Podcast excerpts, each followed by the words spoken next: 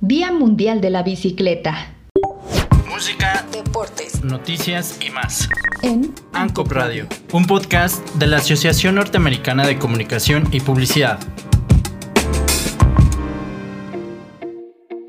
El químico suizo que descubrió el LSD mientras trabajaba en su laboratorio fue también el primero en llamar al 19 de abril como el Día de la Bicicleta. Y déjanos contarte esta historia, por además interesante, sobre la relación que tiene lo que ahora es una droga y uno de los transportes más usados en el mundo.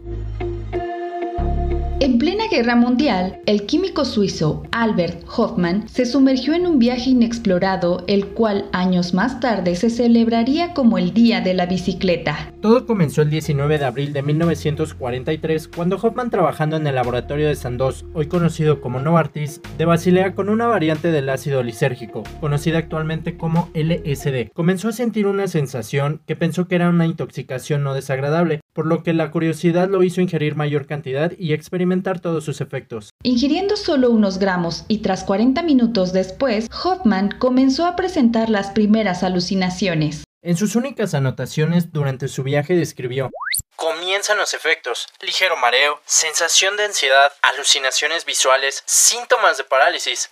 Deseo reír.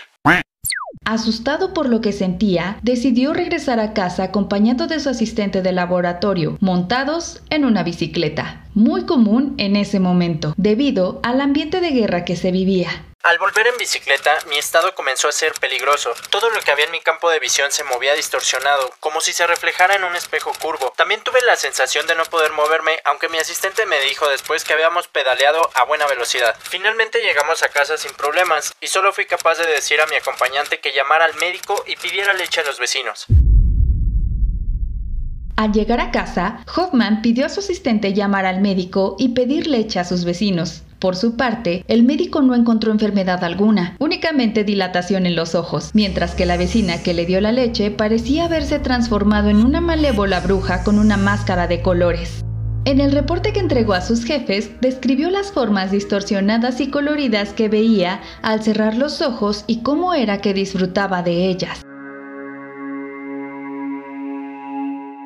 Fue así como este químico había realizado el primer viaje de LSD, el cual siempre se refirió como el día de la bicicleta. Imaginó que podría ser una droga importante en medicina psiquiátrica sin imaginar que años más tarde se usaría de manera recreativa en la época hippie y contracultural. Pero fue hasta los años 80 cuando el profesor de la Universidad del Norte de Illinois, Thomas B. Roberts, decidió conmemorar lo realizado por Hoffman y nombró la fecha como el Día de la Bicicleta. Celebración que pese a no ser reconocida oficialmente por la ONU, se ha expandido a través del mundo y ha ayudado a promover el uso de la bicicleta para fomentar el desarrollo sostenible, el uso de este como un medio de transporte y práctica sostenible.